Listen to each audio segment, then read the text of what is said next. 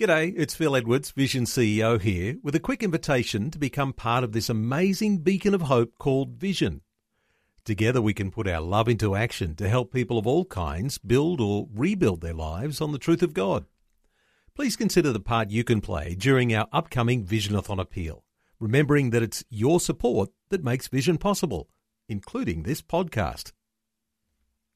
Life, culture, and current events from a biblical perspective. 2020 on Vision. As you know, this Friday is Good Friday, the day that Christians remember the crucifixion of Jesus on the cross.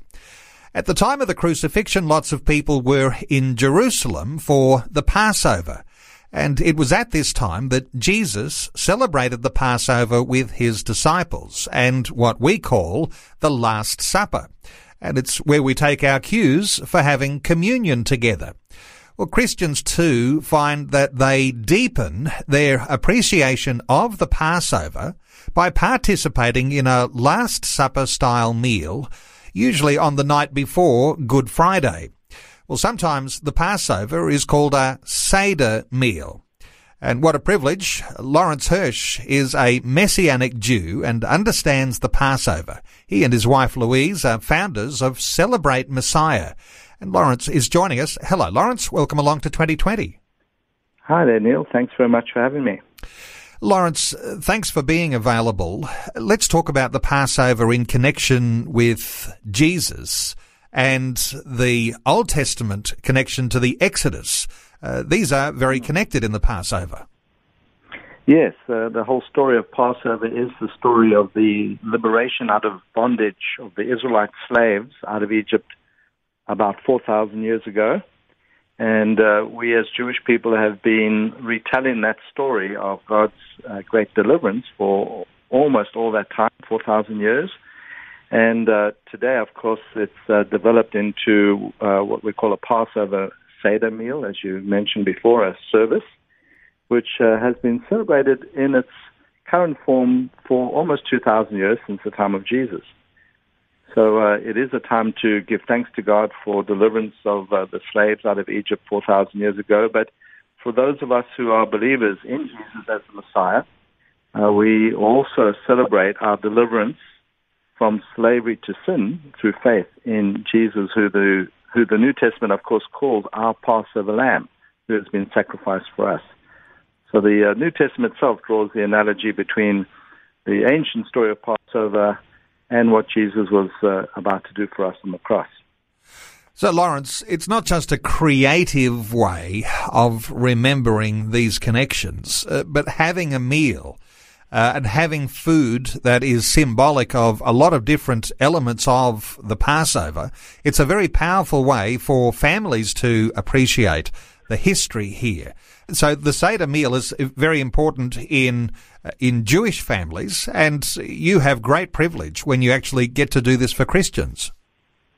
Yes, uh, it, is a wonderful night. Uh, it's a, a lot of object lessons uh, of the story of Passover about deliverance and being um, set free, about the bitterness of slavery, and, and every food that we eat is a symbol of that story. Originally in the Bible, there was only three main symbols. Uh, God said to the Israelites that they should eat the Passover with unleavened bread, with bitter herbs, and the Passover lamb. Uh, those are three main elements, and each one of them, of course, are very important. Uh, bitter herbs remind us of the bit of bitterness of slavery. The unleavened bread reminds us uh, of the uh, haste of the Israelites to leave Egypt. They didn't have time to wait, to wait for the bread to rise. And also, of course, leaven in the Bible is a symbol of sin. So the unleavened bread at Passover time and the command to get rid of all the leaven is, a, is God's way of saying that we need to get rid of sin in our lives and be prepared for this holy time. And then, of course, the Passover lamb was key to the whole redemptive story in Egypt. And uh, God commanded the Israelites to eat lamb every year as a reminder of that sacrifice that was made. So those uh, elements are the most ancient, but since the time of Jesus, since the time of the destruction of the temple, there, has been new elements added to the Passover story to uh, help us to continue to tell the story and, and add uh, some new meaning to the Passover as well. So, Lawrence, all these elements as part of the meal, do they come in a particular order that the story unfolds during the meal? Is that part of the way it's illustrated? Yes. In fact, the, the word Seder means order, and that order is a set order that's been followed by the Jewish people for uh, about 2,000 years. Even uh, 2,000 years ago, there was a basic order of service that was used for the telling of the story. And as I've said, uh, that order has uh, has kept, been kept the same, but there's been added added elements to it over the last 2,000 years. So it follows a, a really specific order, and uh, it's a very relaxed time at the same time. You're telling the stories. There's questions that the children ask so that the uh, adults have a chance to retell the story. It's a very unique and, of course, creative way to pass on the story from generation to generation. You have the children ask, then you respond, and you eat these symbolic foods that help cement the story of Passover into our minds. And of course, uh, Jesus, uh, in the Gospels, we read in Luke chapter 22, for instance, he said to his disciples, uh, please, uh, he sent two disciples, please go ahead and prepare for us the Passover. And he had said to them, I desire to eat this Passover with you. So he really wanted to celebrate the Passover, and traditionally we believe it's the night before he was crucified, because he was fulfilling so many elements of the story of Passover and the spiritual meaning of Passover through his death and his burial and his resurrection. So it's a, a wonderful object lesson for us as believers too.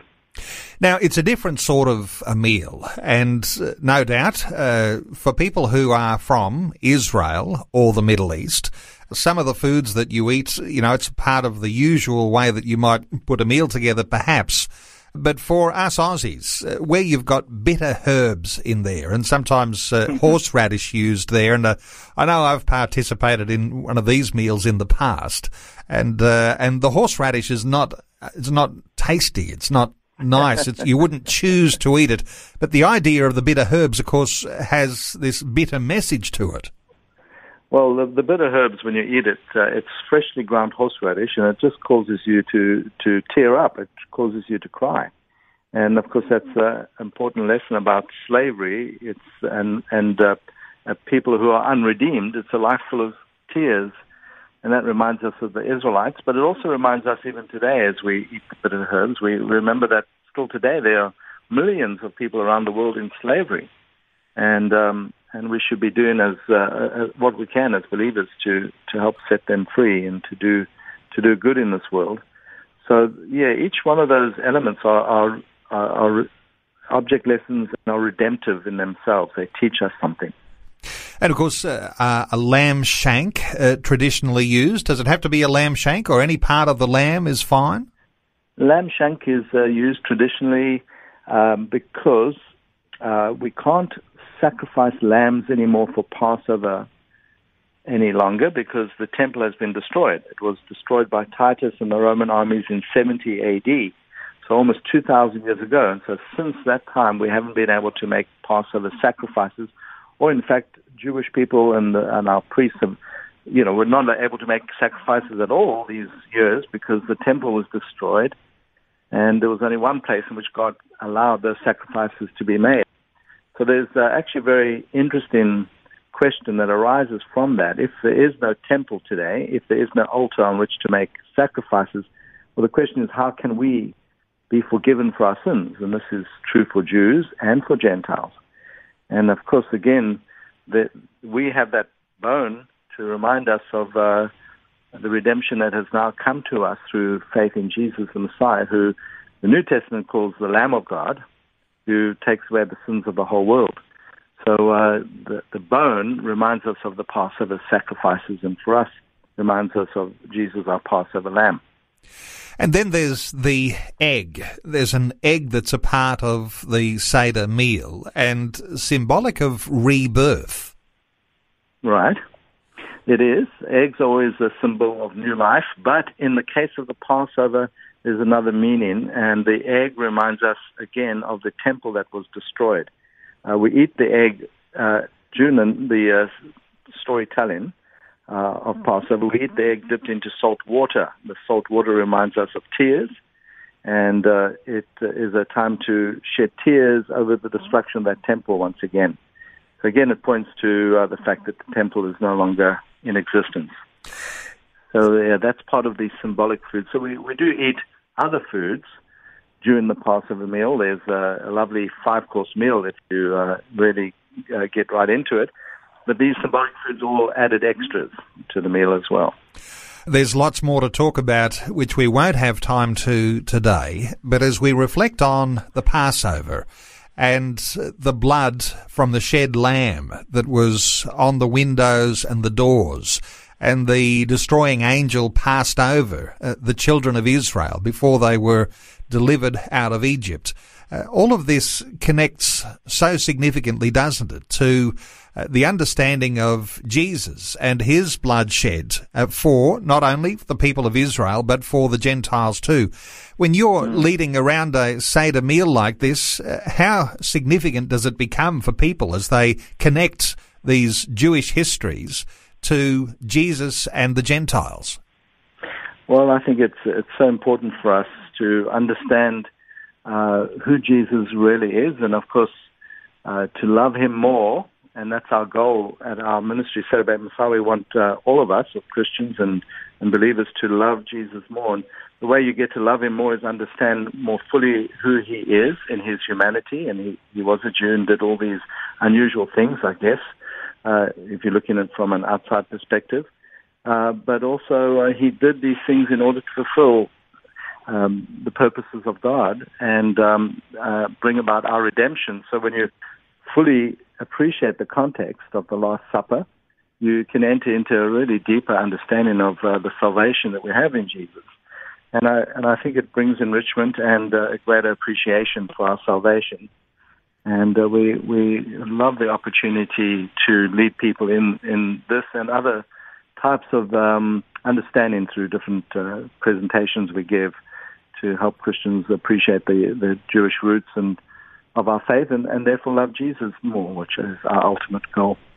Well, Lawrence, no doubt there'll be lots of Christians who this week will be celebrating a Passover meal or a Seder meal. And uh, I'd like to point people to your website uh, for those who want to get a hold of some detail. And uh, perhaps, uh, is there on your website a, a, how to run a Seder Passover meal? Yes, there's uh, right on the front page. There's a section there where it uh, helps you to understand what the Passover is all about, and there's hundreds of articles that you can also research how to run the Passover, what uh, you know, how to uh, understand it better, as with all the other festivals that come up as well. And uh, as uh, you know, Passover is only one of the uh, uh, seven festivals of the Lord. There are many others that teach also such wonderful truths and remind us of the salvation that we have in the Messiah. Well, that yeah, uh, website, website is a great resource. That website is celebratemessiah.com.au. Celebrate Messiah Lawrence Hirsch is a Messianic Jew. He understands the Passover. He and his wife Louise are founders of Celebrate Messiah, and they're also currently undertaking the building of the first custom-made Messianic Centre and Synagogue in the Southern Hemisphere, and uh, that project going on in Melbourne even as we speak, and perhaps we can talk about that on another day. Lawrence Hirsch, thank you so much for taking some time to share your heart with us today on 2020. That's a pleasure, Neil, and thank you so much. And uh, may I wish you a happy Passover and Easter time. Before you go, thanks for listening. There's lots more great audio on demand, or you can listen to us live at visionradio.org.au. And remember, Vision is listener supported. Your donation, large or small, will help us continue connecting faith to life for hundreds of thousands of people across Australia and around the world. Learn more or donate today at visionradio.org.au.